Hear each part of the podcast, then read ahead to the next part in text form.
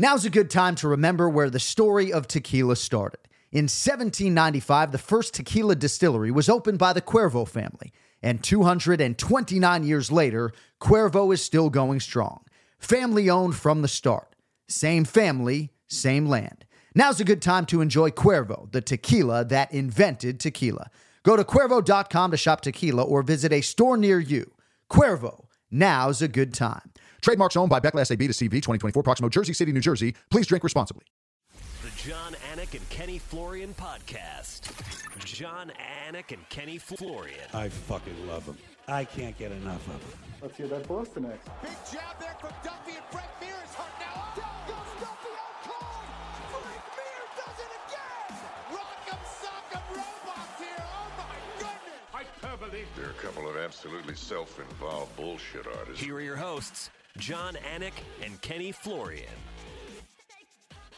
Oh, is it great to be back with you? We are on a new platform today. I think they call it StreamYard in Boston. It's Monday, February 5th, February 15th, I should say.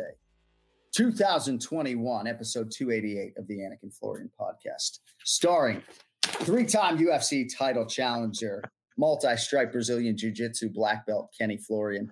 Good morning, sir. Nice flowers behind you, huh? Happy Exactly. Valentine's Day. showing my feminine side over here. Yeah, exactly. Uh, I am well, man. It's great to see you. Uh, great card this weekend. Uh, I'm excited to talk about it. So, whose flowers are those? Before we uh, The- before we get to headlines, you sound like you're in a little bit of a rush today. I, be- I believe these are Clark's. These these are not from me. This is this is from her dad. So Okay. yeah, yeah. So we have so much to get to, and uh, and UFC 258 delivered in a big way. Only 10 fights as it stood after losing one on fight day. We got 15 coming up on Saturday night, so a lot to get to today. Uh, we'll be joined by UFC welterweight contender Belal Muhammad in about 40 minutes or so. Uh, and Ray Longo coming up in 10 minutes or whenever he gets impatient via text message or uh, we'll see. I don't, I don't know if it's snowing. We might not even have Ray today, but uh, let us get to headlines and let us get to a guy who I don't know, probably sealed up the UFC Hall of Fame jacket over the weekend, Ken Flo, the now three time defending UFC welterweight champion, Kamaru Usman, uh, disposes of Gilbert Burns there in round three. And uh, just a great performance. And it really had it all. You know, as you said on your YouTube channel, it had a momentum swing early. But uh, Gilbert Burns, to his words, says he got overexcited. Not to take away from Kamaru Usman, but that's the way Durinho saw it. How did you see it? Yeah, uh, d- definitely. I think he did get a little bit emotional, but he got emotional because Kamaru Usman started getting back into the fight, and uh, Kamaru Usman was not going away. Uh, there were times where Gilbert was landing some great shots. Um, he was utilizing uh, way more versatility, and I think that once he started catching him with his hands and hurting him with his hands, he kind of decided to make it a boxing fight, and that's where he allowed Kamaru Usman back into the fight. And you know, a lot of people were saying, you know, you got to credit Trevor Wittman here, and absolutely, uh, you know, he was telling him to use the jab, uh, and Kamaru certainly did that. Um, the other thing is, you know, physically, he just looked way larger uh, than Gilbert, and he utilized that what six inch reach advantage, well, maybe maybe what, four or five inch reach advantage that he had, uh, which was brilliant. Utilizing that jab, it prevented Gilbert from coming in, uh, and was really frustrating him and hurting Gilbert. Um, you know, I think it pretty much comes down to Kamaru made the adjustments and Gilbert didn't. Right. So, in terms of the jab as a singular weapon, and I got to love the MMA fan base, harkening back to Ken Flo against Takanori Gomi, I think in 2010. Goddamn piston coming out of the Dover, Massachusetts native. But Ken Flo, you prided yourself on having a good jab. So, uh, what can you tell us further, I guess, on Kamaru Usman's use of the jab as really like a fight ending weapon in this fight? Right. You know, um, you could use a knife, you could use a sword, uh, you know, or you can use kind of like a, a- jabbing device. One of those. What, I can't even think of the thing, the damn thing, like uh, like a long spike, and that's what he was doing, uh, almost like a lance to keep Gilbert on the outside. Every time Gilbert was looking to try to get on the inside, he was running into that jab of Kamaru Usman. So it prevented the offense from Gilbert Burns to materialize, and it also set up the offense from Kamaru Usman as well. So I think that for Gilbert, he didn't understand how to get off the center line. He didn't understand that he should probably utilize uh, his longer range weapon, which was his kicks. He was using it great early on.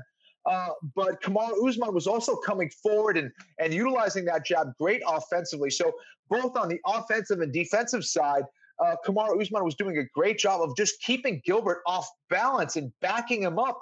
And, you know, Gilbert's great when he comes forward, but he's not great moving backwards. And he's not a great counter striker at this point uh, in his career. So I think that it kind of exposed Gilbert a little bit in that regard. And, and, obviously, he's made such great progress with his striking. But you know, being being a competent and dangerous counter striker takes way more time. And I think Kamar Usman and Trevor Wittman did a great job of backing him up uh, and making him a more defensive fighter. There are a lot of things we can talk about when it comes to Kamaru Usman's greatness, and we'll try to do it in an efficient manner. But it's 13 0 in the UFC. No welterweight has done that. He breaks Georges St. Pierre's record for the longest welterweight winning streak in UFC history, and he does it in his third championship defense. So uh, it stands to reason that. Uh, that despite the fact that he has more title defenses to get to Georges St. Pierre and get to double digits, uh, right. This is a, a big, big deal and it shouldn't be understated. But the mental fortitude, the locker room bump, you know, when we're showing Kamar Usman in the locker room right before the main event, I said he has a lot of qualities of these special professional athletes, and he really does invoke Michael Jordan and LeBron James for me. Some of these guys who, Kobe Bryant especially, they just have this next level mentally, this undeniable motivation, this ability to channel anything uh, into motivation. And uh, I don't know, man. I don't know how you can quantify it in a mixed martial arts setting, but he's been saying repeatedly that he's like the best at this mental stuff, and uh, certainly appears to be. Absolutely, that uh, fu energy, right? Uh, it's kind of right. like yeah. you know, he he was facing a guy who he was friends with. He was facing a training partner. He was facing a guy who had helped him prepare for many fights. Um, that stuff can get to you. I thought it was um, not a good sign uh, in a lot of ways for Gilbert, uh, uh, and I thought it was a great sign for Kamaru Usman when they went to the center of the octagon and they went to shake hands. Except Kamaru Usman was not there to shake hands; That's he right. was there to fight, and I think that said a, a lot for me to start that fight. I said, this guy's here to destroy. He's not here to make friends. He's not here to rekindle this relationship here well, with right. Gilbert Burns, right? And you see it after the fight. It's like he was almost pissed that he had to beat him up, and he was like, "This is this is what I do, and anyone who comes in here, I'm going to not beat. I'm going to try to destroy you." Right, and Kamaru ain't trying to rekindle the friendship. Right. He's probably going to have to fight him again. And those are Kamaru's right. words, not mine. He acknowledged as much on social media. But that was my biggest takeaway, at least as far as the friendship and the relationship was concerned, that this was pre fight, that Gilbert was going to be more than willing to bury the hatchet quickly. And Kamaru was sort of saying, I guess he was more of an acquaintance than a friend. I mean, Kamaru right. Usman is a cold-blooded assassin, Ken Flo. I mean, I I don't know how to properly put it into words. Maybe it's fatigue for me, but dude, like he is a real problem. And I, I, I don't even know that he was all that hurt early on in this fight. If I'm being o- honest, Kenny, he he posted twice. You know, like it, it, caught him in a good location. And but man, I mean, the chin obviously against Colby Covington was tested in a big way. I'm just I'm blown away by Kamaru Usman. Like I'm getting anxious again just talking about him today. The UFC stands for the Ultimate Fighting Championship, not the Ultimate Friend Championship. And uh, you know, yeah, for Kamaru yeah. Usman, he's like, dude, uh, you know, is it going to be me or you? And you better believe it's always going to be you with Kamaru Usman. He's there to beat you up, and he's got this chip on his shoulder, which I think is really propelling him to new heights. I mean, you know, I, I, think a lot about Khabib Nurmagomedov and what he did over the course of his career. And of course, he's undefeated inside and outside of the UFC. But you know, when, you, when you're talking about what your second fight in the UFC, which you know Anderson Silva had experienced that early on, Jose Aldo had experienced it early on, and then went on to these insane win streaks. Um, I think you can pretty much erase that second loss for Kamaru Usman as he was really just learning the game. But to think about what he's doing in the UFC with his wrestling and now with his striking, it's extremely impressive. He has that killer mindset. This is a guy who's going to be very difficult to beat. Um, I don't think you're going to be taking uh, his belt easily if it does happen. Um, and this is a, a, guy who we've seen the maturity of Kamaru Usman, and we've seen him come into his own, and he is certainly doing that and uh, just beasting it out there. And seemed like for him, it was more of an emotional challenge to fight someone like Gilbert Burns than to fight somebody that he had real venom for in Colby Covington. Ken Flo's one of the nicest guys in MMA. So I don't know that there's anyone that you ever hated, but I would mm-hmm. sort of turn it on you and say, would you rather fight a guy that you hated or fight Ryan Hall? And I think you'd probably rather fight a guy that you couldn't stand than have to fight a, a right. teammate, right? No, for sure. I, I, think so. You know, listen, I, you know, I, I, think about my my first fight, my first official fight in the UFC against Diego Sanchez, a guy that I had trained with a lot, and right. you know, I, I learned to like. And I think that uh, that that's always a difficult thing, especially you know early on in my career. I, I think you know that was uh, a moment that I really learned a lot from. There are no friends out there, and there's certainly no friends once you get into the octagon and you never know who you're going to face. So some guy who's trying to be buddy buddy with you in your weight class or just yeah. outside of your weight class, be very careful. If you're a yeah. pro fighter, be very careful. Right.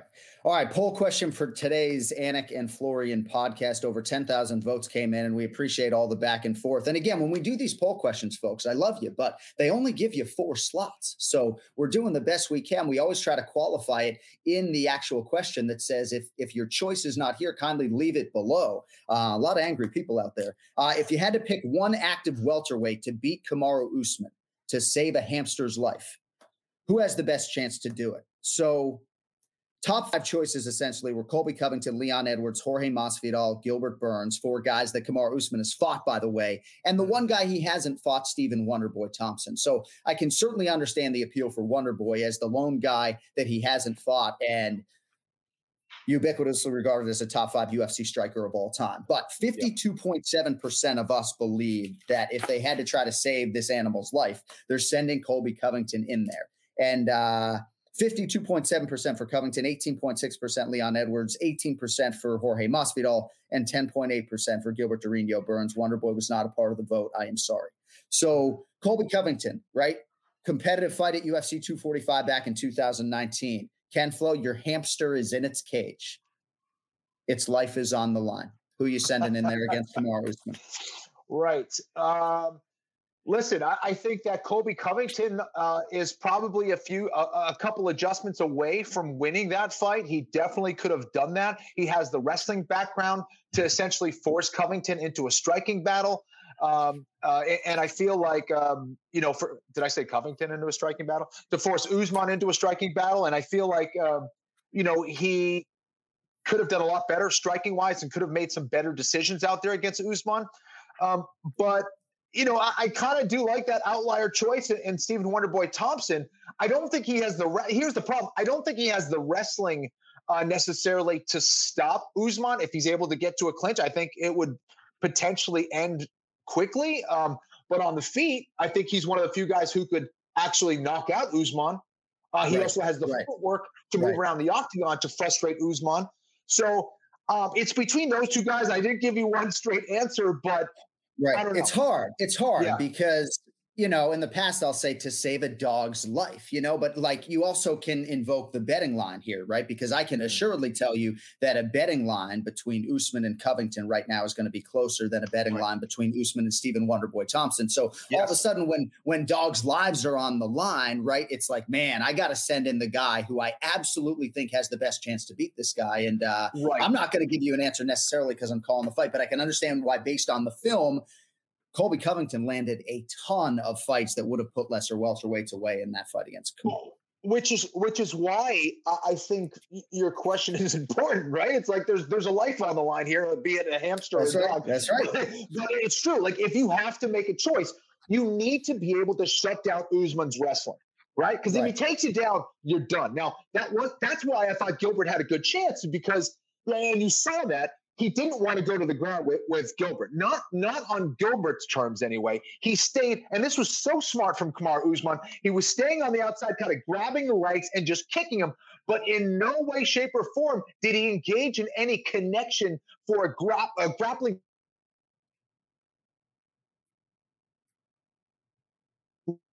decided to kind of pounce on him. But um, yeah, I think it, has got to be a guy who can stop the wrestling. And Colby Covington is that guy, Jon. Division is absolutely fascinating. Leon Edwards is going to get a big fight here. And hopefully, for his sake, he gets it on March 13th.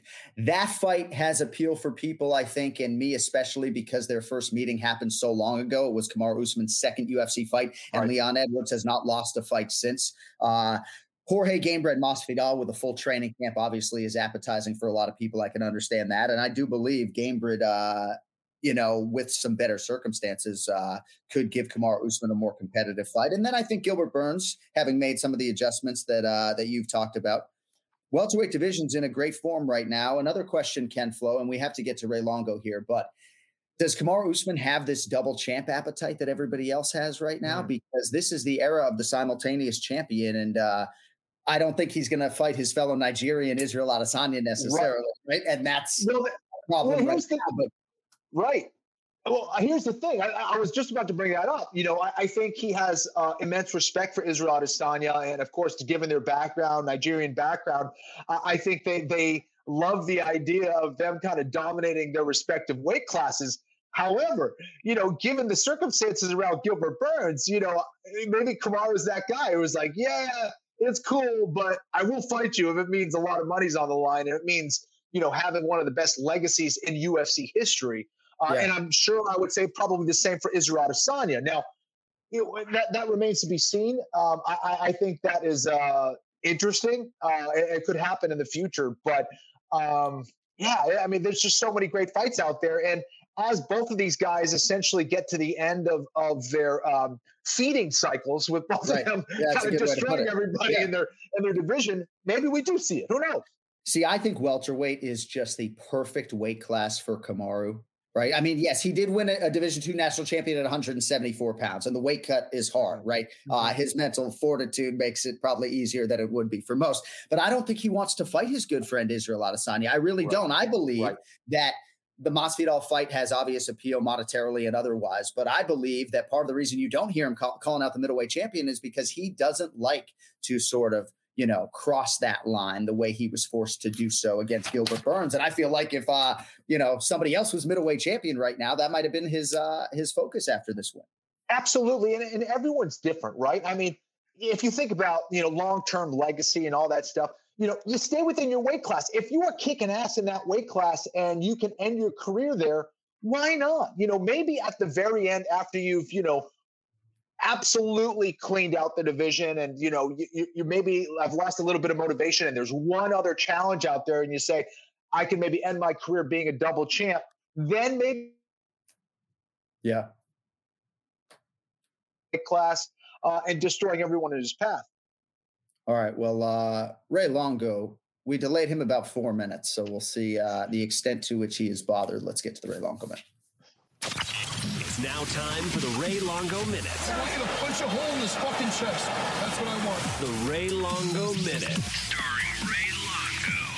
Jon Anik and Kenny Florian podcast. The great Raymond Peter Longo now joins us live from Garden City, New York. That is not a Make America Great Again hat. It is a St. John's University hat signed by Lou Carnesecca. How yeah, about it, Ray?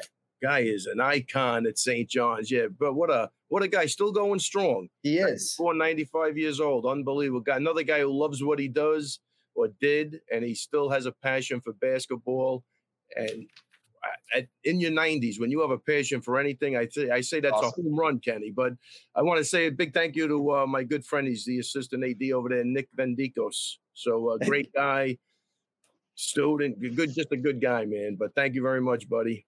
I just love. What are you smirking about? Now? I just love hearing you say names of all kinds. I mean, we're bringing back the pronunciation of the week, and it's going to be you. We're going to give you a yeah. UFC fighter's name on a piece of paper, and you're going to try to say it. For he's, us. It just sounds friend. so good. Yeah, he's my friend. I probably, I probably pronounced his name wrong.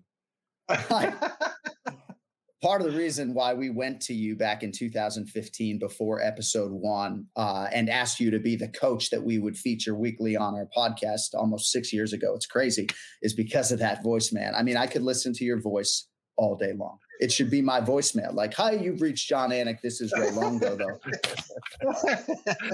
I tell you.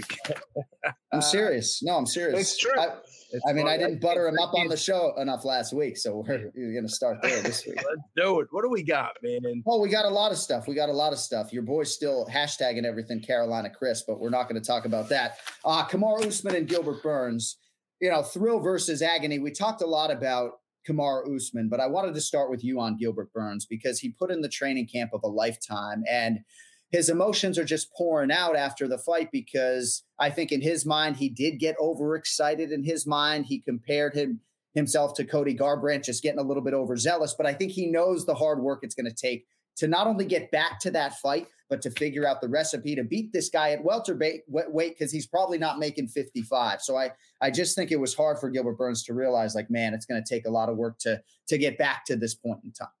Uh, man, I got a different take on that. I agree with you though, for sure. What you said is 100% true, but I just think it was the emotion of fighting a guy that was your friend and you're put in a position to do something that under probably any other circumstance you wouldn't do, you know, but you have no choice. You want to be the champion. Your best friend is the champion. You trained together for years. I do that that stuff is rough, man. I can tell you as a coach, and I my heart goes out to Henri because you know look at what happened. One guy left the gym, whether he was going to leave or he wasn't going to leave.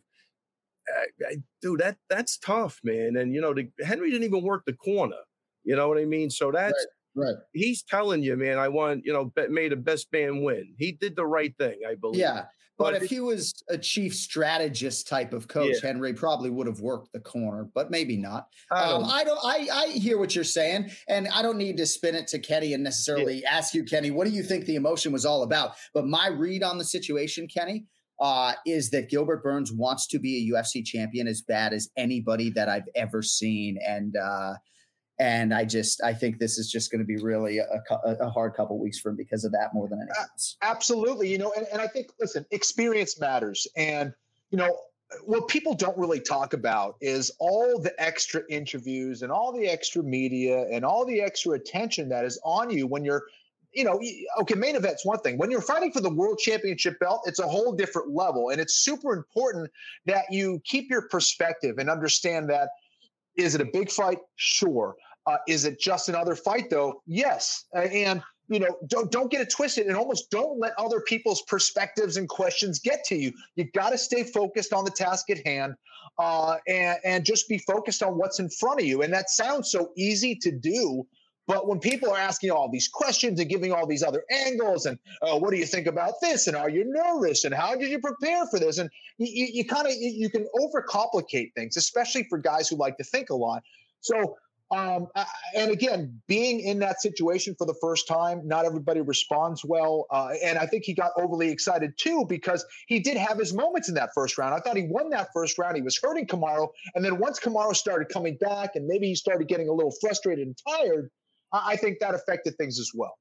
Uh, yeah, and let me just say, like, I put out a, a tweet that night that said, uh, "Don't ever mistake gym sparring for fighting." You know what I mean? And Absolutely. Look, I, I always go to the mental side of things, Jon. Like, even look, so uh, the other guy leaves the gym. Maybe he's got friends in the gym. They don't want to work for Gilbert. There's a mental toll that's taken somewhere. It's not just clean. Everybody goes back acting like it's normal. Let's get this Right. guy ready. You got friendships. Some guys take that shit real serious. There's loyalty involved. Who the hell knows how that affected things? But Yeah. you know, in the fight, I mean, I think simplicity and fight IQ was the key. And as far as what happened in the gym, I think the first inclination when Gilbert was on his back and that Kamaru didn't want to follow him down, Kenny, was a sign that he probably got submitted in sparring. Right. So exactly. didn't go down there. He, you know, and Gilbert's, you know, throws like a maniac. You know what I mean? So when he had him hurt, then he was willing to go down. So he was Mhm. patient. Simplicity was the key to me. And again, Trevor Wittman did a great job. People could say, "Oh, what? So what? He told him to throw the jab." No, that's what a coach is there for. Because look at the difference. They both got hit with the same right hand. Look how Kamaru responded. He regrouped. Right. He went back to the jab. When you see Gilbert Burns get hit with that same right hand, and they they buckled kind of the same exact way. You see Gilbert get hit, Yeah. he you see a look of frenzy in his face. There Yeah. was a total difference of demeanor on how they handled when they hit adversity. And to me, that was the difference in the fight. You know what I mean? Unequivocal. 100%. Hats off to Trevor Wittman. He goes back to the jab. The guy had a great jab, knocked him down with the jab, mm-hmm. right jab and a, and a left jab. Switching leads. So you got to keep it simple. I thought Kamaru showed that's why he's a champion. He found a way to win after adversity. That's what champions do, right? Gilbert got hit. He never recovered. He looked like a, a deer in headlights, really. Yeah. I'm not taking nothing away. I'm just saying what what yeah. happened. You could see right. He frantic. Is he's just throwing shit where the other guy got hurt. And he goes, All right, I'm calm. Let me get back in this fight. I'm not going to overextend myself. I'm going to keep it basic. You know, I've been there. And, you know, and I think that to me was the difference in the fight. And in terms of what you were saying about them grappling and training, Ray, direct quote to us from Gilbert Burns in our fighter meeting Kamaru knows I can submit him from every angle. And when Gilbert Burns says that to you, uh, it, you just don't take it as anything but the truth. So uh, Kamaru Usman probably wise not to engage him on the ground. So you cornered Matt Serra more than once against Georges St. Pierre, who is ubiquitously regarded as the greatest UFC welterweight in history.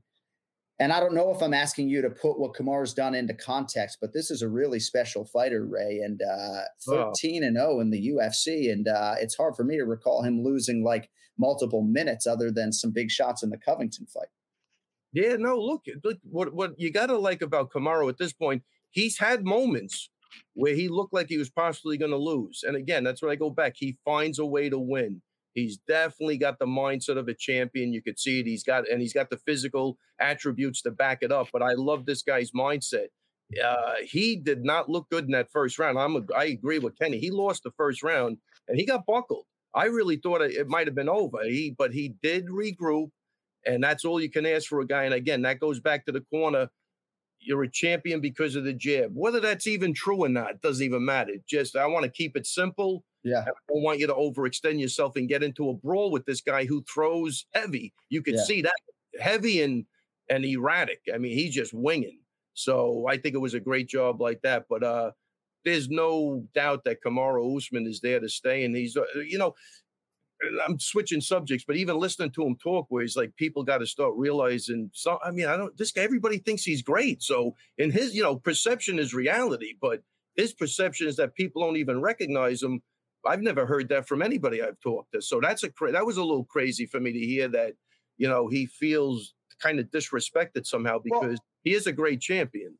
I, I, I absolutely agree with you, Ray. I, I do think that um, people don't it's not like Conor, you know, where, where people are going to buy the pay per view because Kamaru's uh, fighting, and, and that's a different thing. But as far as respecting him as a fighter, um, I, I, think that that actually is a big part of his success in a lot of ways. I think that fuels him uh, and allows him to perform like he does. I think that that yeah. nastiness kind of comes out of him, and uh, he takes it out on his opponents. Yeah, no, I agree with you. It's just funny to hear him say that. I right. but I do agree that right. a few of them, and you could even yeah, see thirteen and zero oh in the UFC. You're like, yeah, yeah, right. right. Well, well, right. Yeah, even the intensity when he called out Masvidal, he's just like that was the this. He's just disgusted. You know, he just you know. Now it could be two reasons. It could be, you know, because Kamaru, I'm I'm assuming uh, he's not the biggest draw for pay per view, so why not get a name that you know is going to draw because it means more money? But it seemed like it was beyond that to me. It was he's really hate, hates this guy because you know, oh yeah, I, he might be right. I took that fight on six days' notice because I haven't, you know, that's an excuse. I go in there, I do whatever I can. I yeah. always I lose. Hey, I took the fight on six days' notice. You know what I'm saying? So he might be right. He's feeling something, but you're probably right, Kenny. It fuels him, which is a great thing. But to me, it was just interesting what's going on in that guy's mind when yeah. we all think the guy's a great fighter. We're comparing, you know, he's already passed right. GSP's record. Right. You know, I don't. What else can you say about the guy? Nobody's. I don't. I've never heard anybody criticize him. Right. Well, that's why I think Rogan was caught off guard and oh, said, yeah, hey, man, like, yeah, you, you, know, I, I, remember in 2015 after he beat Hayder Hassan, walking up to him and telling him back then, dude, you're going to be the champion, man. You're going to be the champion. You know, that was six years ago. So, uh, well, congratulations to Kamaru Usman. Certainly of respect for that man in this space. Uh, Ray, you have a dog. We're in the business of saving lives here on the Anik and Florian podcast. We save dogs, we save hamsters. That's what we're about. So, whole I question. Didn't know, I didn't know that, but thanks for educating me. If you had to pick one active welterweight, I mean, it looks as though it's going to be probably Usman versus Masvidal two. Maybe those guys coach the Ultimate Fighter. But if you had to send one welterweight in there for them to not take your dog away, to beat right. Usman, Who are you sending in there? I need to know who you believe. And, I think you know the answer to that. WB? Of course. Of course. Yeah. That's the guy. Why is he not fought yet? That's a nightmare Well, he- no, and, and he has the momentum right now. Yeah, and the, why not? in his last fight. No, I'm hey, no argument for me. And No, no, I Dana know. White, in a lot of respects, loves a meritocracy, and I think he would be able to make a championship case for Wonder Boy right now as well. Absolutely. But you think stylistically that's a very interesting matchup, and a lot of fans agree. Listen, stylistically, Wonder Boy's a nightmare for anybody. Everybody, everybody, yeah, It really doesn't matter. You know what I mean? Like he could get taken down in the first four rounds right, and kick you in the head in the fifth round. Like, right, right. he's always going to have that ability to get you out of there, and he is tricky. Uh, you know, and I, I'd love to see that fight. I really would. I think, uh, you know, look, two nice guys too. No animosity between. Look at Wonder Boy. Right. He's just, Right. you know, he calls you out. You don't even feel like you're getting called out. Like it's I done know, I in a know. nice professional professional way. Like I think that guy could get away with anything. I, I don't think I've ever heard him talk negative about anybody. And honestly, I think WB would just love to have the chance at him, just to see where he's at. I, you know, I think that's who he is. I think the number one goal, and we're going to be joined by Belal Muhammad here in about 10 minutes, has to be to try to get this division moving forward. You know, because just go look at the rankings and how many guys are uh, are deserving of big fights right now. So I think the best case scenario, regardless of who you think it's going to be, is to try to turn this division around in three or four months. But if they go with the reality TV show, then it's not going to go in that direction. Go ahead, Ray. I, I know you're friends with Belal. I, I don't really, I don't really think I know him, but what a what a tough, gutsy fight that was, man. Oh. His leg kicked off. That guy's a tough. That's a grinder, man. That guy is in your face. Maybe not the prettiest guy to look at, but hats off to him, man. He Yeah. he overcome those kicks. Suck. Can I ask you a question about these kicks? And I want to Yeah. ask both of you this question. So we'll start with Ray and then uh, we'll get an answer from Ken Flo as well.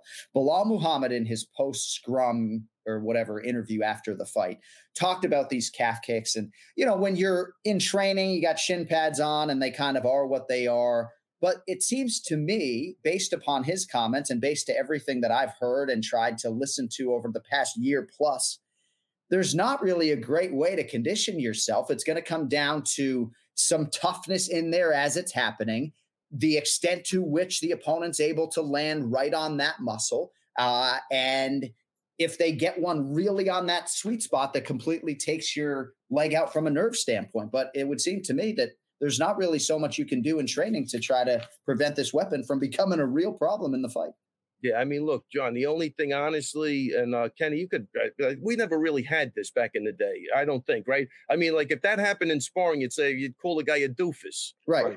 Kick the what are you kicking the guy in the ankle for? You know, like, it would be like it, it, it wouldn't even. You would actually probably yell at the guy. Like it'd be like kicking the guy in the balls. You know what I mean? Like. Um, but you have to keep moving, man. That's the, the thing. The guys that stand in front of you and they plod and they're heavy on that leg, they're in trouble, you know. So the constant movement, the side to side movement, the in and out, don't give the guy the chance to set up is at least a start, right? That's at least a start. And that's what you got to work in sparring. You have to have a guy literally trying to kick in. You got to get that leg out of the way, either with movement or, you know, I, I call it a different type of footwork, but moving the leg back and then coming back in again. But it's it's not easy. It's easier said than done. I don't look, it's like how, how are you going to condition your head? Bang it against a heavy big? Like there's no conditioning for this, right, Kenny? Like I'm going to get my head tough. I just start banging Exactly. the heavy big. I, what are you going to do? That nerve is so exposed down there.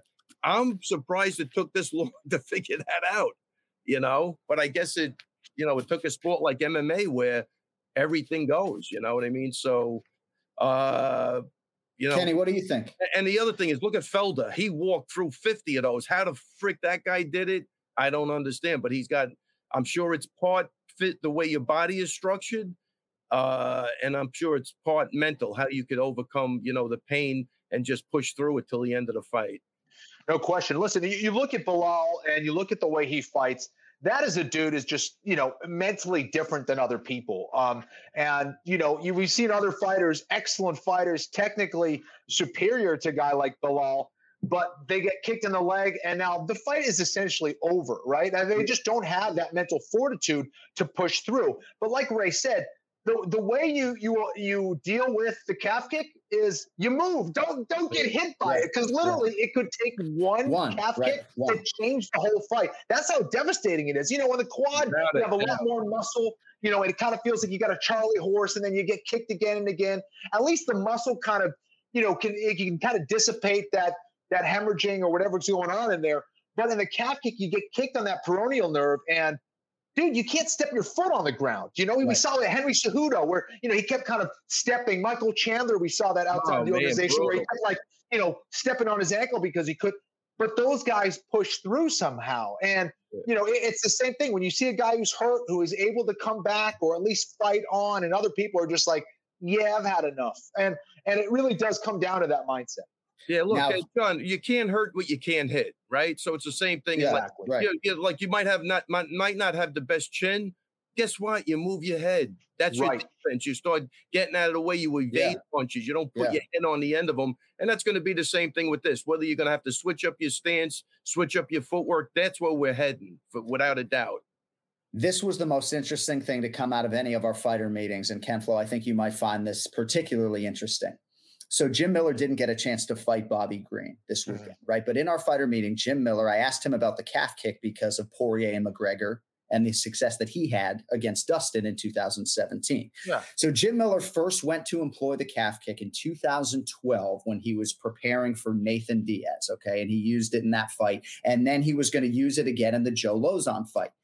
He used it in the Lauzon fight and injured his shin doing it. And the shin injury literally stayed with him for three fucking years, right? So when you saw him in in in fights thereafter, he's like, the reason I wasn't throwing low leg kicks is because when you're throwing it, you're exposing potentially your own knee, your Right. own ankle, your own Oh, yeah. toes, right? To suffer any sort of injuries.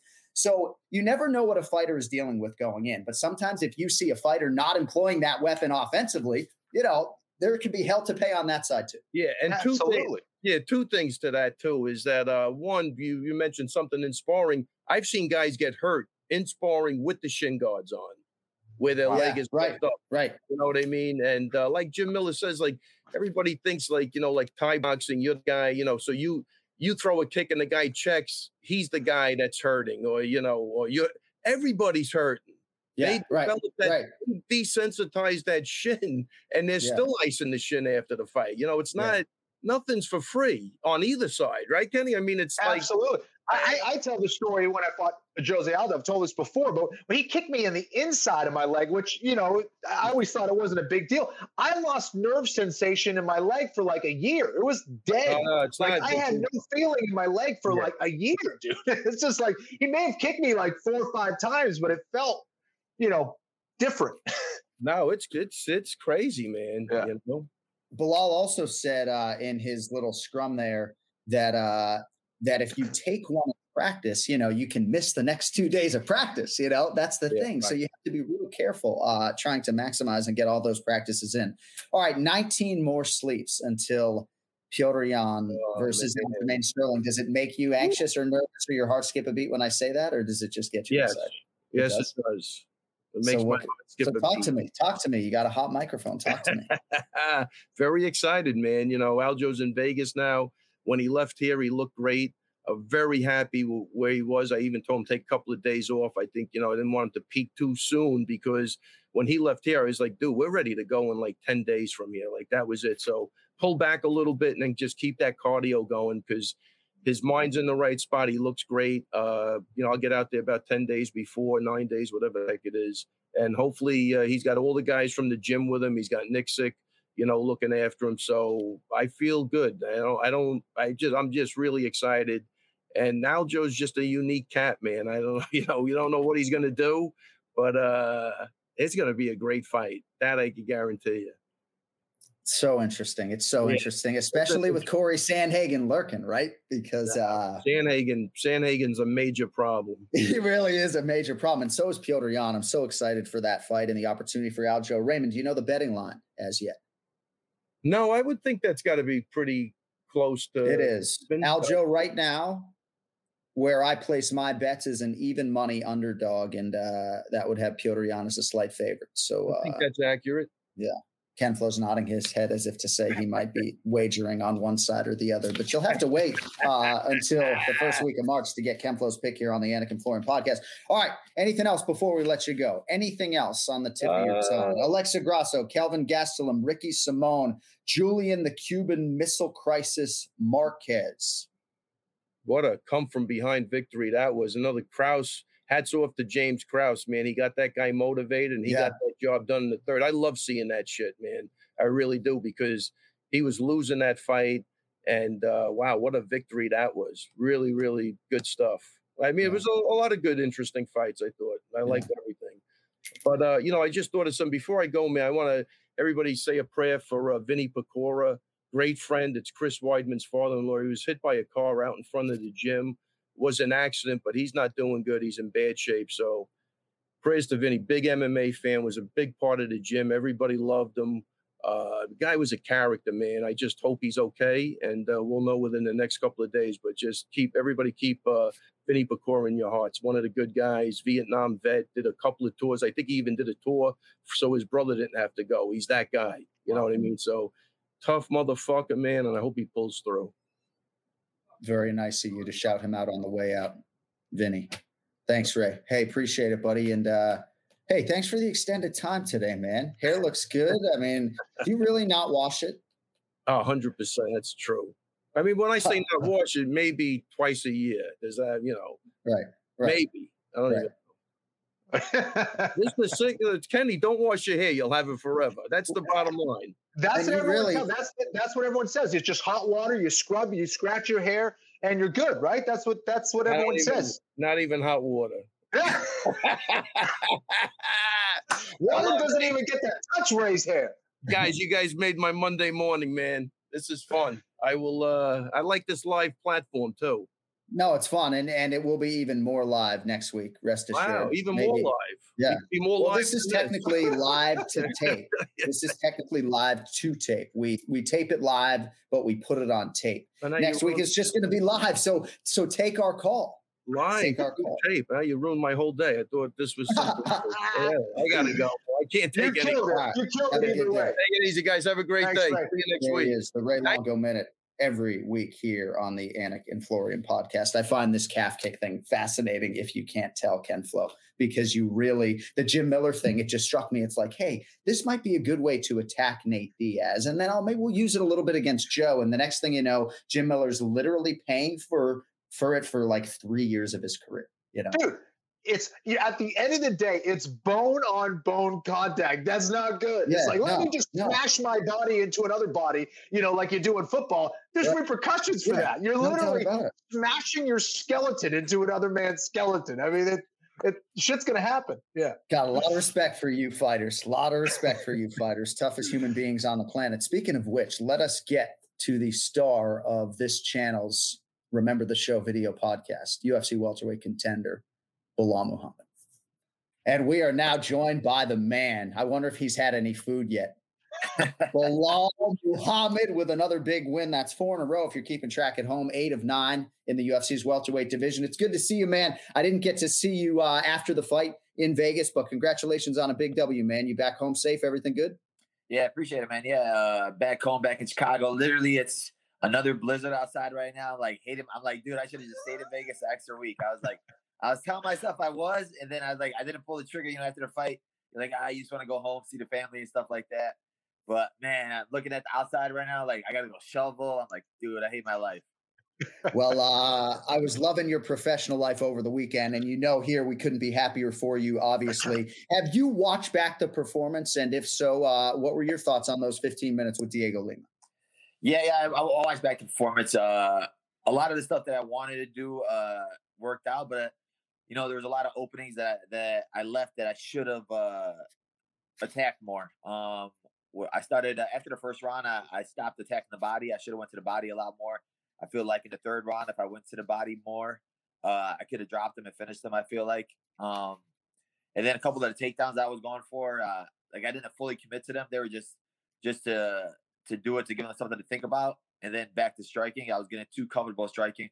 I got to get to in the zone of once I take. If I would have taken them down, I think I would have finished them pretty easily. So I watched some of the stuff you did media wise after the fight, and you were asked about the calf kicks. And I guess my question would be how much of it is just physical and mental toughness in the fight, uh, and how much of it is maybe decent genetics, and how much of it was maybe his inability to hit you right flush on the muscle? Um, man, a lot, I think a lot of it was just being like mentally tough. It was one of those where it was landing, it was hurting, but I was like it was more of those just pissing me off, and I was like, I'm just gonna hit the guy even hard. Like the whole time, because I was like, I train with a lot of like kickboxers, and I'm asking them like, so what's the beta? What's the best way to check the calf kick? And you know, like obviously, you're, every gym is thinking about training, and every coach thinks, oh, you can check it, but you it's you really can't check it. Every single one of the guys, best kickboxers I know, they're like, move out of the way of it, like avoid it, don't get hit by it, like uh back out a little bit, shuffle back out. But um for this fight, I was uh like I, I sit there and I watched a lot of tapes uh, fight week, not of, not of my opponent, but uh, just a fight uh fighters that I like, and then uh, a couple fights that I was watching a lot of. Uh, pressure fighters was uh Chael Sonnen against Nate Marquardt. If you guys ever watched that, Chael Sonnen just stayed in his face the whole time, and then Khabib against Barboza, and because Barboza is a big kicker too, and I just wanted to see what Khabib did against him. He just stayed in his face, so that was my plan for this fight, just staying in his face, being within uh, I want to smell his breath. That was that was my uh, goal. And, Yeah. and you know, with those calf kicks, they were hurting, but it was like one of those like I'm not gonna show him it hurts. I want to stay in his face the whole time. I don't really care. Let it hurt. I'll wait till after the fight. I'm icing right now, so I don't really care right now. Right, right. The, the pain is good right now. My man, Ken Flo, I'll send it over to you, but it's kind of interesting to hear a fighter talking about just watching film that isn't related to your fight per se, but that could be applicable in your fight. You hear a lot of guys talk about film study. You don't hear a lot of guys talk about maybe watching a fight of a pressure fighter before trying to employ that style, you know? Uh, absolutely. I, I think the best martial artists, the best fighters, the best athletes are the best watchers. They're the people that are out there looking at what's working, what's not. How can I integrate this? Does it work for me? Does it work for my game? Does it work against my opponent? So, well, that that's great to hear, man. Um, you know, what are some of your, your, your favorite fighters that you, that you like to watch? Uh man, uh, a lot of the fighters that I like to watch are based off the the fights that, that I go against. So like I'll look at a couple of my opponents and I'll be like, who fights like them but uh better than them. So uh, uh, my last fight when I fought Lyman Good, I, I know that I, I didn't want to stay in the pocket with him. So like um I watched a lot of Zabit, how he always switches stances and get you thinking. I watched Zabit against Calvin Kattar because Calvin Kattar is a kind of like a, a Lyman Good where he, he throws bombs at you, and I, I, wanted to see what he did against him. Um, a fighter that I love watching now is Corey Sandhagen. Man, the way he moves is just a whole different style, and I try to implement that in my game. Where I, a lot of people where I was switching stances a lot, but it wasn't because of the calf kick. I was just like, I'm trying to put that in my game now, where it just like changes it up, and it surprises you a lot of the time too when a guy's switching stances on you. You're like, oh wait, is he southpaw or is he not? And I'm just trying to get more comfortable doing that, and uh, just always evolving, trying to get be a different fighter for my last fight. Uh, definitely saw that this fight around, man. Um, and, and you've been Mr. Consistency lately as well. Do you see another opponent for for yourself in the future? Is there a guy that you say like, "Th- this is who I want to fight? Now that you're kind of climbing up the rankings a little bit. Yeah, um, like honestly, I called out the leash, but I really had nothing against him. But like a lot of people were telling me, man, you against Magny would be great, and I'm like, dude, that's that would be a great fight. I think that would be an awesome fight. Um, we're both at that uh them guys that break guys with cardio a lot of the time, and we both do high volume. I think it'll be a, a fun fight. I know he's coming off a loss, but he's still ranked number nine. Right. And he has a lot of big names on his uh, record. So I, I think that would be an awesome fight for me too. I think that would be a, a good one. And then honestly, like um, like a fighter that I respect a lot and would be a great fight, but I don't know if like he would want to do it as his last fight is Demian Maia. Um, I, I always wanted to go against a, a- I really haven't gone against a grappler in the UFC. Uh, a lot of the guys I go against are strikers, and I I just want to test myself against the best. And, I, and a lot of people haven't seen my uh, grappling, and I want to show it. So I want to show that I can compete with the best guys because you got Kamaru Usman as the the champ right now, and he's mostly known as a grappler, even though he got a knockout. But uh, competing against a guy like Maia and proving myself against him, it's gonna get me prepared for that title fight. I really thought it was a smart call out, the Leech, Li Jing Liang, because when I looked at the rankings this morning, you have to make a realistic call out, right? See, I think Michael Chiesa, for example, makes a lot of sense, but he's going after Colby Covington. He's going after numbers, you know, two and three. And you could do that too. I mean, you could have called out Colby, right? But I think Yeah. for you, maybe one win away from getting a top six guy or something. The schedule aligns with the Leech. You're both on winning streaks. So I think when you look at the rankings on the surface, people could say, why is 13 calling out 12? But it's like, hey, man, you got to try to get a fight that's actually bookable. And I think that one is in three months, you know? Yeah, exactly. That one, and like it makes the most sense. They're going to Singapore, and I'm like sitting there looking at it, like uh, I don't want. to, I could sit there and call out Colby and make try to make a scene and try to get uh, you know views from uh, uh, the Twitter and stuff like that, but it's Right. not going to be like all Right. my boys are like, oh, call out Nate Diaz, say Midwest gangster against West Coast gang, and I'm like, dude, like Nate Diaz not to accept my fight. Like that ain't that ain't that ain't to happen. So like like you said, once you get that moment, like everybody's watching, that's on ESPN. Yo, call a fight that makes sense, and it doesn't have to be like the leech. I'm gonna kill you, you loser. It doesn't. Yo, hey, you're 12, I'm 13. Let's do it. I absolutely love it, man. Well, we're so happy for you. I mean, were you feeling the love? Were you feeling how many people were able to watch your fight in, in sort of that prime slot on ESPN? Did you feel the love this weekend? Yeah, honestly, you know, like a lot of people were like upset, like, oh, all these fights getting cast on the pay per view. Put me on the pay per view. I'm like, I'd rather be on ESPN. I, I was like, there's gonna be a lot more eyes on ESPN, and uh, it's funny because um, Zayn, uh, that uh, the singer from uh, One Direction, I didn't even know who that was, but uh, Megan Olivi was like, I did an interview with her. She's like, oh, Zayn tweeted about you, and I'm like, Right. oh, no way. And I'm like, Yeah. And then I like I walked out of the room like, man, who's Zayn? And then Yeah. I, I look at my phone and my sister texts me like, oh my god, Zayn. Yeah. It." I was like, it's cool, you know, just having like stars like that or other pe- people from different uh avenues like tweeting about you, and it just shows that you know I'm getting the right attention. Our producer Zach Candido got in my ear. He's like, "Dude, you got to acknowledge that tweet." I'm like, "Dude, I don't know who that guy is, man. I don't what you want me to say?" But I think they did put the tweet on the air at least. So, uh, hey, I'm not sure if I heard you cuss for the first time, but I do know that you absorbed an eye poke that was pretty bad. But thankfully, you were able to recover. But one of those seemed to really bother you at least for a while. But then maybe within a minute, it got better. Yes. Yeah, I, like literally, I had I had like so many people text me the video of it, like you swore, you swore, and I was like, because I never curse at all, and I was like, it was just making me mad because like he did it early, and then like you know you you just see guys like uh Nik Lentz who just retired from it, uh eye poke, and like I'm very big about guys when I train with them, like if you're if you're one of those guys, put your fingers out. I'm not going to train with you. I'm not going to spar with you. I, I don't want to take a chance of something stupid like a big injury or something like that happening because that like my eye like eyes are very important, you know. Uh, and then like he kept doing it, and I was like, bro, like if it happens again, I'm gonna go, I'm gonna go nuts. And then um that second time, like it was an eye poke, but then I was like, I know I'm breaking this guy, so like I was like. I was, it was still Right. blurry, but I'm like, no, I got to get right back into it. I can't, I like, can't let this guy catch a break. Because the first time I did it, he did it. Um, I was like checking my eye, and then like I saw him walking over towards his corner, and like he was talking to his corner a little bit. But I'm like, yo, I, I can't give him any time to rest. I haven't met his breaking point. This is the third round. I got to get right back in there. So like I was like, I got one, I got one good eye right now. I'm just gonna go out there and stay in his face again. And how's the eye right now? I mean, you look like you don't have much of a scratch on you. yeah, yeah, yeah. I'm good. My, Yeah. uh, everything's clean right now. My ankle and uh, calf is pretty uh, uh, swollen right now, but nothing a little uh, snow can't help. All right. We, yeah, that's right. You got that snow. That's, uh, I guess that's a good way to lean into the positive. All right. A few rapid fire questions here on the way out with Belal.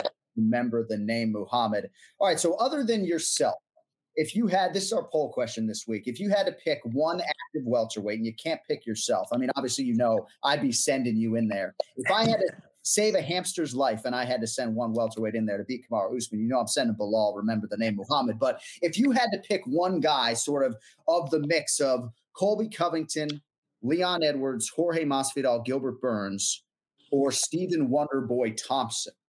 Those are five guys who are maybe most likely to get Usman next. Like, who do you think has the best chance to actually beat this monster?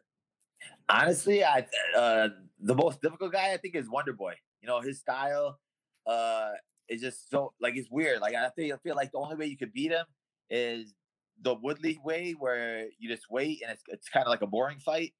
Or uh, I mean, I know he lost to Matt Brown, but that was early. But I think that you know his style is just so difficult to, to fight against. And I feel like everybody else really has a style that uh, Usman has seen a little bit more. He like he's fought those guys a lot, but he really hasn't fought a guy like Wonder Boy, who's Yeah. kickboxing is uh, just on another level. I think that's the hardest guy. Have you worked out since the fight? Please tell me you have not worked out since the fight. I was literally we were in the back at the Apex, and I was like, oh, after the fight, we have to come back here and lift weights. uh, just to act like we're working out right away. And then, uh, but they took us out right away. But I was like, nah. I, I was looking at. I want to go get a swim, and I told Paul Felder, I'm like, my cardio felt on another level. Because usually I was I would always swim for camps, but I was always like swimming half a mile. And then when Paul Felder was on his triathlon stuff, I was seeing him post miles, and they were all on uh, like the same workout thing program where you see what the other guy's doing. And I'm like, oh, you worked, you you swam miles today. So then this whole camp, I was swimming miles, and then my cardio was like on another level. I like felt so good. I told man, I need to up it up some more.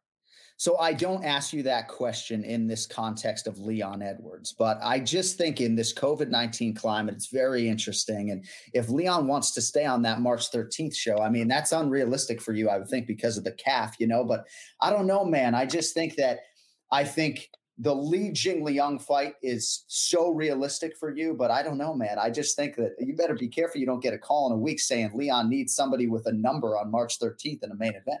Uh, I was literally thinking about that one too. I like that one too, and I like just to have a main event slot. Like I, I sat there, I tell people I'm a, I'm a five round fighter, right? Uh, uh, but like you said, I want to see how this calf works out. Right. Hopefully, it's better soon. But like, like in shape wise, other health wise, like I feel like perfect right now, and I'm good. At, and I like that matchup. He's been out a while, and if you really think about it, like he's on a big streak, but like he hasn't really beat nobody nuts. Like, well, man, this guy's a monster. He's killing all these guys with ease. Like, it's it's very winnable fight for me, and I like it a lot. Well, and I think for him, if you look at the upside, right, that you've won four in a row, for him to be able to add a scalp like Belal Muhammad to his resume as he builds a, a championship path, you know. So I don't know, just throwing it out there, but uh, of course, the timing probably doesn't align the way your schedule and the leeches will. Uh, have you booked the guests for uh, Thursday's Remember the Show yet? I was just talking to my brother. I think I'm gonna, it's gonna have to be a fan show. My brother's like, "What about DC?" I was like, "Yo, I got to get in contact with them first. Yeah. But uh, yeah, I think I'm gonna do a fan show just to get like the fans more involved in it uh, this week, and then next week be back on with uh, getting my guests going. Well, if you ever need help getting in touch with DC, uh, I will FaceTime that motherfucker on your behalf anytime you need me to. And maybe we'll get you Joe Rogan one day. You know, uh, we'll get you Joe Rogan. My, literal, my literal plan was uh, after the post fight interview was to tell Joe Rogan, my call outs for you to come on my show. and I choked. I messed up. That's hilarious that you were thinking about doing that because that actually might have gotten him on the show if you put him on the spot on ESPN in front of millions. But uh, yeah, we'll see what we can do. Hey, uh, it's great to catch up with you. Hey, before I let you go, my last rapid fire question: What's your favorite sports team? I mean, do you have one of these Chicago teams that you root for more than the others, or no? Uh, I love the Bulls, man. Basketball is my, my first love. I All love right. I love basketball, so Bulls. All right, Chicago Bulls fan. Hey, congratulations, man. We appreciate the time and uh, we hope you heal up. And uh, we look forward to Thursday's episode. Remember the show right here on the Anik and Florian Podcast YouTube channel. And uh, hey, man, seeing you rock those AF letters during your fight week, uh, we made the right choice in terms of uh, of you and aligning with you. And, and, and again, we couldn't be happier for you. So enjoy the W, man. And uh, we look forward to catching up with you soon, sir. All right, fellas. There he Congrats, is. dude. UFC welterweight contender Belal. Remember the name Muhammad. What a good dude. Pretty awesome, insightful man. stuff too in terms of that that film study. You know, uh, and it also is very interesting when you think about preparation from one fight to the next. You fight Lyman Good, you're trying to avoid the pocket at all costs. You fight Diego Lima, right. and literally you're trying to smell his breath. You know? he, he's a student of the game, man. And again, you could definitely see that uh, he's a smart guy. He's been preparing well, and uh, it's obviously paying off. He, dude really has been Mr. Consistency. Hey, before we get to Ian Parker and the main event challenge, we have a couple minutes here. I wanted to shout out Kelvin Gastelum because such a big pressure spot for him, Ken Flo, with the back to back to back losses being winless since 2018. And uh, he was so competitive in, in, that fight in a lot of respects with Israel Adesanya not all that long ago. And he he felt like he was competing for his job. So I wanted to at least acknowledge KG and and for Alexa Grasso to perform this way against Macy Barber and to bank two rounds like that. Uh, I'm just so happy for her um, because she has seemingly done everything the right way except for being in the wrong weight class maybe for too long. And right. you know she can lift weights now, and I'm just excited to see if she can really take this thing to the next level. I thought Grasso uh, performed beautifully. I think she is a much, much, much improved grappler. You could see that against Maycee Barber. Uh, Maycee just seemed like she was just all over the place. Grasso looked like a true professional out there. Uh, and you could see the experience advantage and just how clean her technique looked. Uh, and for Kelvin, that was the most motivated I've seen him. Like he had that look in his eyes um, which seemed like he really wanted to be there and really wanted to fight. And that was a very motivated Ian Heinisch, by the way, as well. Yes. Uh, and a tough matchup stylistically uh, from the outside looking in for Kelvin. But Kelvin did a great job of out wrestling Ian uh, and just uh, winning many of the exchanges. So great job by Kelvin. Good to see a good guy like that back on track. And you said on our podcast last week you were going to get a real good lens into his future in terms of the championship desire and hunger. I don't know if you watched my media scrum in Vegas, but of course I was shouting out my man Ken Flo. all day fucking man, long. yes. You can I'm see still that. the president of Team Florian. So, uh, yeah. uh, and Ricky Simon, is that not the most watchable fighter in mixed martial arts? It's amazing to me that he can sustain offense like this. I mean, he is the energizer bunny. I mean, Merab Dvalishvili comes to mind, of course, anytime we have that conversation. And Brian Kelleher is an offensive guy in his own right. But dude, Ricky fucking Simone, man, it's like I can't wait to see him in a five round setting, you know? Yeah, dude, he, he's nonstop, and he he really is. He's pretty fearless. I mean, even the techniques that he throws he, against a dangerous guy like Kelleher. I mean, the the double up elbow coming forward. Yeah. you know, looking for it. He's always trying to do something. He's always trying to take you down, throw a different strike that he didn't throw before. Uh, he's a tough guy to deal with, man. It was, I thought it was a, a really good performance from him. a great card all around. And uh, I don't know if you saw Anthony Fluffy Hernandez submitting uh, the seven time Abu Dhabi champion Rodolfo Vieira.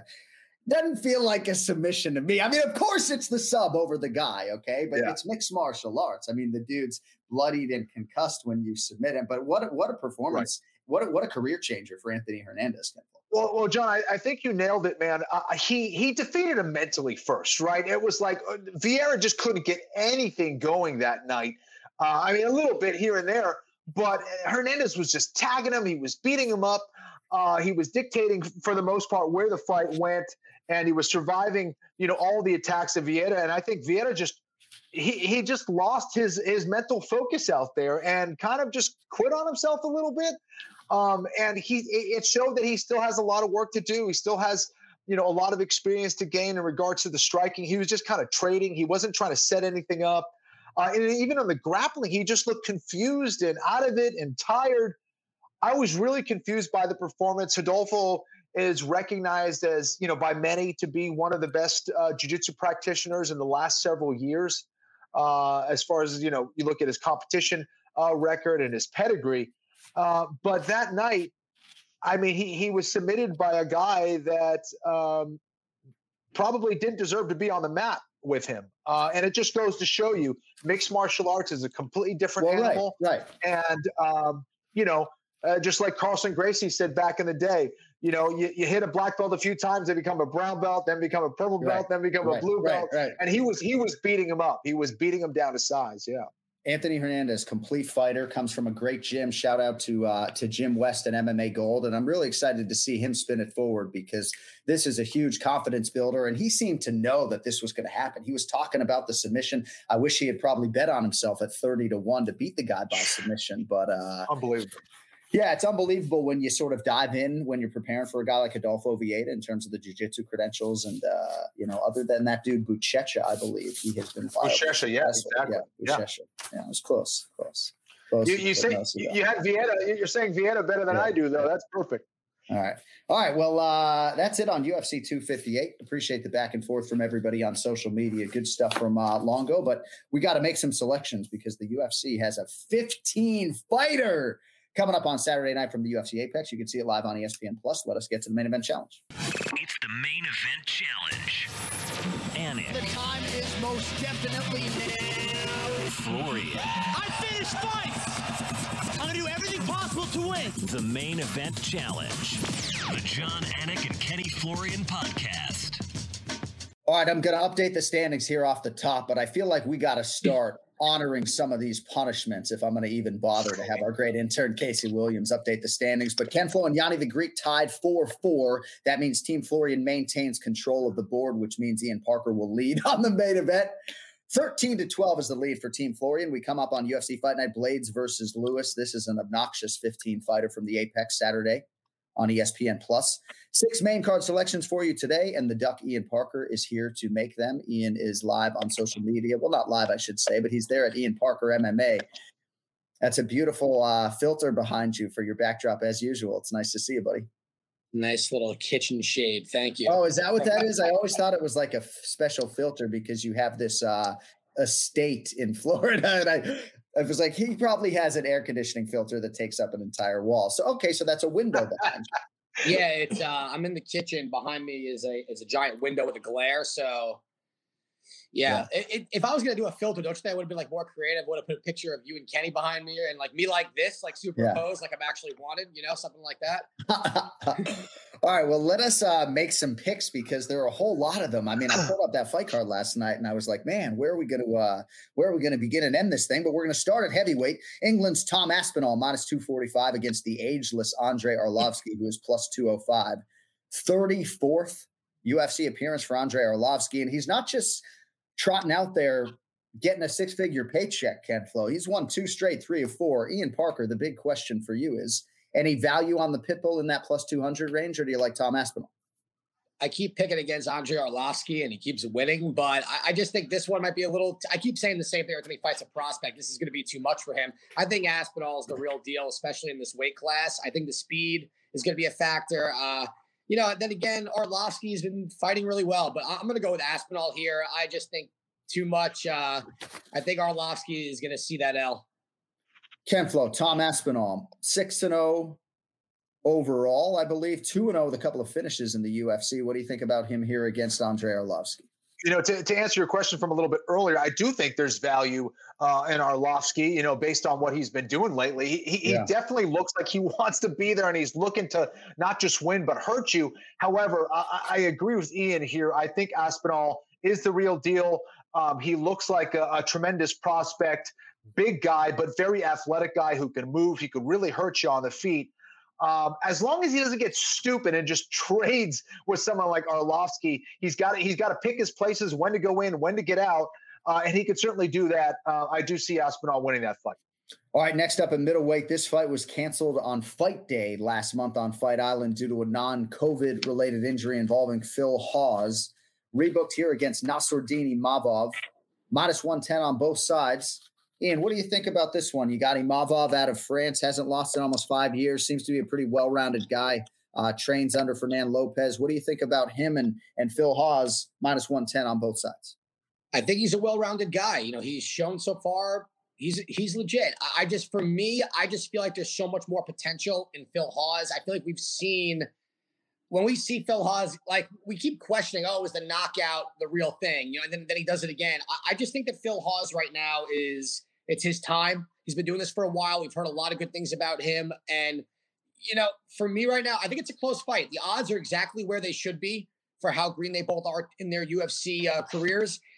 Uh, there's just something about Hawes. I think eh, there's an it factor there that we still haven't seen him peak. And obviously, as we talk about when he gets these fast knockouts, it's hard to really judge the overall skill. But I think we're going to see that in this one. I don't think it's going to be a fast knockout. So we're going to get a really good picture painted here. And I'm going to lean towards Hawes. Ken Flo, I'm a little distracted because we have an odds ticker now on our show on the video side. If you're listening exclusively, I apologize. But if you check out the YouTube channel for the Anik and Florian podcast, Cody Merrow built a fucking odds ticker for the main event challenge. So I'm a little bit excited. I'm fucking dancing on video right now.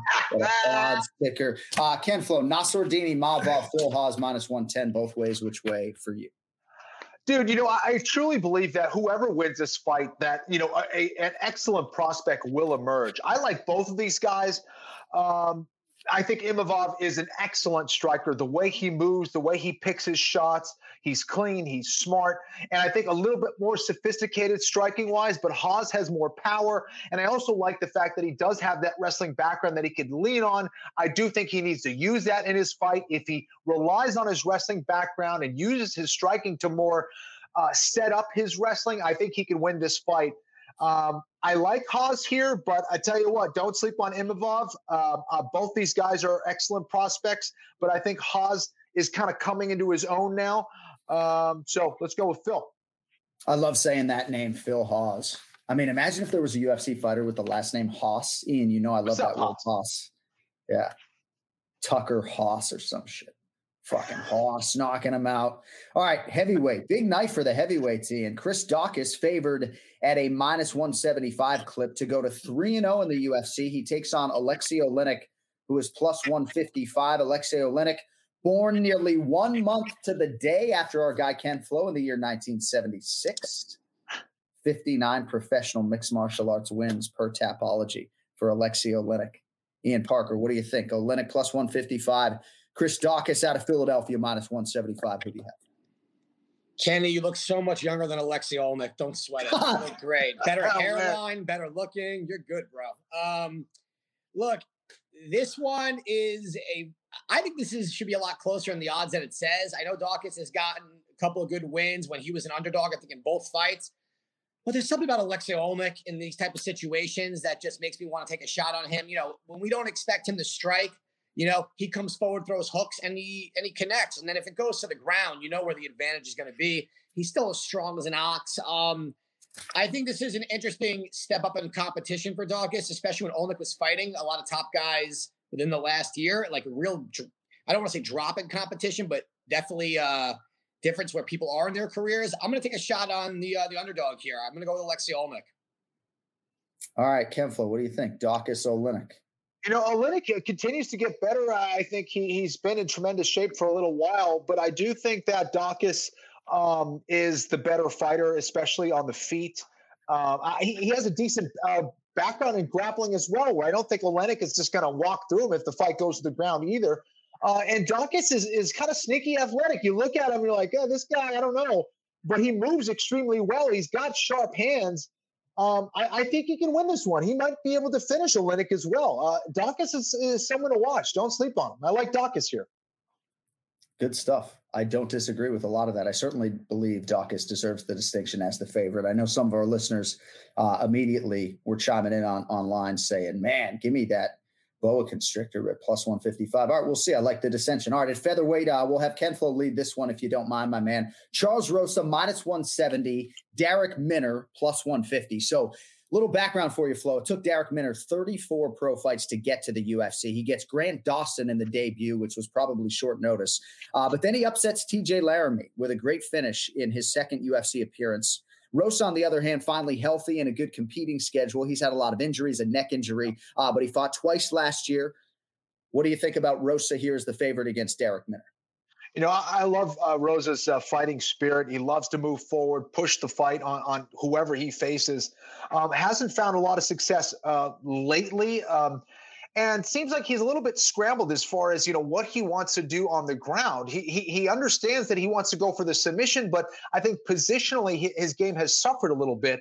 Uh, I, I think on the ground this should be a pretty competitive fight. I, I think Minner's not bad there either, and also kind of has this very very similar style where maybe positionally he, he might not be. Um, you know, at, at, such a high level. But submission wise, he has some great submissions. So um, I, I, do think Darrick is probably the better striker, uh, moves a little bit better, and can po- pose some problems there for Rosa. But um, I, I, don't know. You know, I think if, if Rosa is healthy, he he definitely could could win the fight and outposition uh, Minner. But it, these guys are very evenly matched. It's a great matchup. I think I'm leaning towards Minner here. I agree with that, Kenny. I and not not not that I agree with the prediction per se, but I agree mm-hmm. with the mm-hmm. analysis and the betting line. So I write down what I think the line is going to be before this exercise, and I had that as a pick'em fight. So I can understand why you yeah. see value on Darrick Minner at plus one fifty. Ian, we'll spin it to you now. So for Charles Rosa, he, he's alternated wins and losses through eight UFC appearances, going for his first UFC winning streak here. What do you think about this one at 145 pounds? I think Kenny nailed that. Um, you know, Charles Rosa, I think, is his own worst enemy. I think he's also, I think he's very confused with his fight style. You got a guy who wants to strike, then he gets to the ground, and sometimes he just gets way too comfortable on his back. And he, he kind of focuses on one submission, even if it's failing, almost as if he's able to hold the guy down long enough to get him tired and try and land that one submission. And in a three round fight, you just don't get enough time for that. And a guy like Minner, we just saw him go against a really strong grappler in Laramie. He was a huge underdog. Everyone thought he was going to get, you know, destroyed or grinded out, and he came out the winner by a finish. So, yeah, I, am actually surprised at these odds. I think the reason why these odds are the way they are is because Rosa has just fought longer in the UFC, has fought higher level competition. But I think the odds are way off here, and I think the value is absolutely on Minner. So I'm going to side with Kenny on this one and take the underdog as well. Sounds like the Anik and Florian podcast might move that betting number by the end of the week. Maybe not. Maybe. Co-main event: Ketlen Vieira minus two sixty versus Yana Kunitskaya plus two twenty. Ian, we'll need the round the method, all that stuff. Ketlen Vieira is a very good fighter. I watched a little film this morning. I'm lying, I didn't do that, but I did do some uh, some research. Ha! She's 11 and one though. I did watch a tiny bit, but, uh, then I got distracted. Number six in the world, Yana Kunitskaya is right behind her at number seven. So divisionally, I think this is a very relevant fight, and I'm excited to see them get the co-main event shine because if you look at this division underneath Amanda Nunes, Aspen Ladd and Juliana Pena are on winning streaks and haven't fought Nunes. Holly Holm and Germaine de Randamie also on winning streaks, but they have fought her. And whoever wins this one is going to be someone who hasn't fought her and is theoretically in the mix. Ian Parker, Kunitskaya plus 220 or Vieira minus 260 for you? I think the line's a little absurd here. I, I think it's way too distant for the level of these two. Um, but I, I, understand kind of why the style of Kunitskaya. Did I say that right? She um she's more of a clinch fighter. She likes to hold you against the cage and use her knees and outmuscle you. And against Ketlen, I don't see that really happening. She's one of the bigger, stronger girls in the division as well. I think we've seen her power and her striking. Uh, her jujitsu game will be better, but getting Yana to the ground is also not that easy. Um, in a straight bet, uh, it's too much to lay in this fight. I, I would say take the over if the odds aren't too much further off on a betting standpoint. Uh, in a straight pick, though, I think Vieira, Ketlen Vieira, however you pronounce the name, we know I'm so good at those. Uh, I would lean towards her. She's just got more tools in the toolbox. She's got more weapons to win this. I think she will have more output with her strikes. I think she'll be able to press forward a little bit more. And as long as she doesn't get held against the cage, Yeah. I think it's her fight to win. All right. Seems like Ian, though, does like the over two and a half rounds if forced to make a bet on that fight. And I'll give you props for pronouncing Kunitskaya because Ken, a lot of the Americans respect to you, but they want to go Kunitskaya. They always want to go Kunitskaya. Uh, Yana Kunitskaya plus 220. Huge fight for her. What do you think about the co main event, kid? this is a tough matchup for Kunitskaya. I, I think that um, you know she likes to do most of her work in the clinch. I don't think she's going to be able to bully someone like Vieira in there. I, I think um, she, you know, can can hang out there and land some strikes. But Vieira is, is pretty powerful and knows how to grapple as well. Um, I, I like Vieira here. I, I think she's a little bit better everywhere. All right, main event, Ian. We will lead with you. Curtis Blaydes, minus 380. Derrick the Black Beast Lewis, plus 315 or so. A lot of different prices out there depending on where you're placing your wagers. So these guys have combined to win their last seven. A lot of momentum on both sides. Blaydes four in a row, the Black Beast three in a row. There was a positive COVID test that took this fight away. So delayed two and a half months, not November, but February. Huge fight at heavyweight, Ian. Who do you like in the main event and how do they get it done? Yeah, you know, I, I like Curtis Blaydes here. Um, I, I hate to think that Derrick Lewis at this point in his career, uh, the takedown defense hasn't gotten any better. It has, but we saw in Curtis Blaydes versus Volkov that he just doesn't stop, and he's got the cardio in him to do that for five rounds. And I don't think Derrick Lewis does. Now, Derrick can land that punch at any moment, and person dies. Like it's just he's got he's got that power. There's there's no question. The dude's got it. Uh, his ground game getting up from being taken down way better. We've definitely seen him become the best white belt or whatever he calls himself in Texas. You know, he's definitely he's definitely worked on his craft as much as he's a jokester and he likes to have fun on social media. He takes this seriously. I just think Curtis Blaydes is going to be too fast, the more athletic guy, and with wrestling in, in your in your back pocket, especially as a heavyweight, and be able to grapple the way he is able to grapple for that long while having a good striking game. I just think Curtis Blaydes wins this fight. I don't. I can't think Derrick Lewis is going five rounds again unless it's another uh, Francis. You know, no punching fight. That's not going to happen. I think Curtis Blaydes wins this. I'm going to say third round TKO. Third round TKO for Curtis Blaydes is the pick to click for Ian Parker. Kenny, Curtis Blaydes gets a lot of respect from the odds makers and professional betters, right? Because he cashes unless he fights Francis Ngannou. He's getting a lot of respect here. Minus 380, I think, is prohibitive for a lot of bettors like me who are betting 50 bucks a game. You know, uh, it's a huge price. I don't know if I'm asking you if he deserves it or not, but how do you see this main event playing out? And ultimately, we will need a winner. You know, in, in general, and maybe I'm biased, but I, I do think this is true that uh, it takes way longer to get good at grappling as far as you know the sensitivity and the timing all the repetitions and all the different positions that you need to be able to be good at. Um, you know wrestling and jiu-jitsu is always going to take a long time uh, for for anybody. So i think that's why we're seeing that big disparity. Um, Blaydes has been wrestling a long time. I don't see him as a huge submission a submission threat necessarily, but I do think he could outposition uh, Derrick Lewis uh, and then utilize that nasty ground grounded pound that he has. So that's the way I see it going down. Absolutely, as Ian said, Derrick Lewis can end a fight in an instant. Uh, talk about a guy who is sneaky fast and sneaky athletic. Uh, he could surprise a lot of good heavyweights out there. I just don't see it happening against someone like Blaydes. I see a second round TKO for Mr. Blaydes. All right, both guys like the favorite Curtis Razor Blaydes. On Twitter, you can find Ian Parker at Ian Parker MMA IP. Before we let you go, our poll question for the show today: If you had to pick one active welterweight to beat Kamaru Usman, to save a hamster's life or otherwise, who has the best chance to do it? Is it Covington? Is it Leon Edwards, Masvidal, Gilbert Burns, Stephen Wonderboy Thompson, or somebody else that I am not mentioning? If you got to send one active guy in there to beat Usman, who do you like? Process of elimination. It's not Burns. Um, Leon Edwards, haven't seen him fight in a really long time. I don't know how he bounces back from this layoff. I think he's a great fighter. We, we need to see him fight. That's not his fault. Just I got to see the guy compete. Um, we know Colby Covington is uber competitive. We saw that. You know, I don't know if he's gotten so better. Uh, how do I explain this? Is he gotten that much better compared to what Usman's done since? Because what we just saw to Kamaru Usman was a different level than what he was before that. And what we saw Colby against Woodley was Colby being uh, being Colby. You know, I, I, know it's kind of weird to like say, but it, it, the style didn't change much. And I think against Atara Woodley, it's not the same Woodley we think. I'm going to be a little different here, although I think Covington is the easiest pick to choose based on.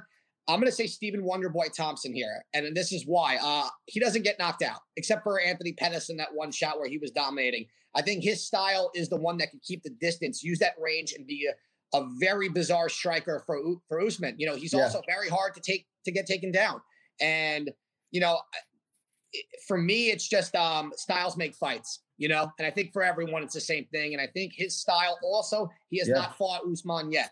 Well, right, and that's an intriguing part of the whole equation. Yeah. You know, do I do I think he's the best wrestler? Do I think cardio? I mean, listen, cardio, he's phenomenal. Does he have the same output as Colby Covington? No, but we saw Usman get pressured very hardcore by Gilbert Burns. That was similar to what Colby Covington does. And Usman took a shot, fell, yeah. got up, handled it, came back and finished the fight as if nothing happened. He made the adjustments. I just think this different of a style and not being taken down so easily, uh, I think Wonder Boy can cause some problems.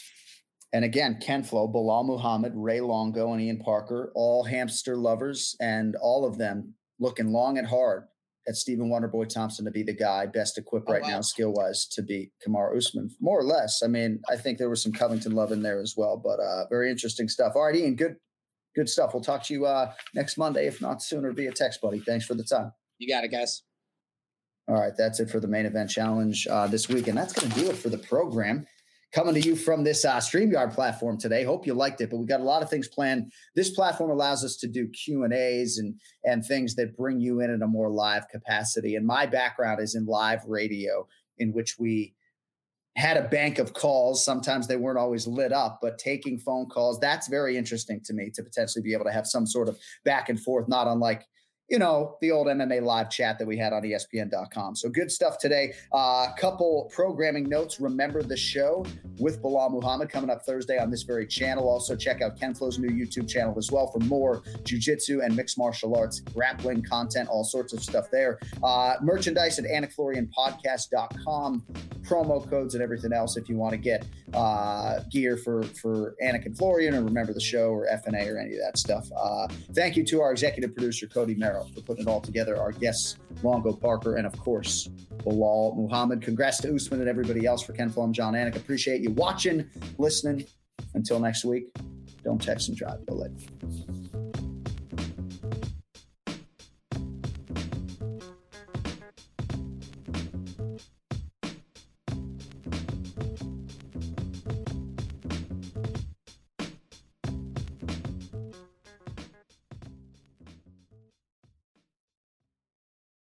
I'm Royal Oaks. Next time on Too Many Lawyers, we take on a couple of villains to sort out whether bad stuff is also illegal stuff. George Santos won a seat in Congress by lying to voters, but is that a crime? And Kanye West made it clear he hates Jews. In England, he'd go to jail for that. Here in America, did he commit a hate crime? Listen to Too Many Lawyers on the iHeartRadio app, Apple Podcasts, or wherever you get your podcasts. Now's a good time to remember where the story of tequila started. In 1795, the first tequila distillery was opened by the Cuervo family, and 229 years later, Cuervo is still going strong. Family owned from the start. Same family, same land. Now's a good time to enjoy Cuervo, the tequila that invented tequila. Go to Cuervo.com to shop tequila or visit a store near you. Cuervo, now's a good time. Trademarks owned by Becle SAB to CV 2024, Proximo, Jersey City, New Jersey. Please drink responsibly.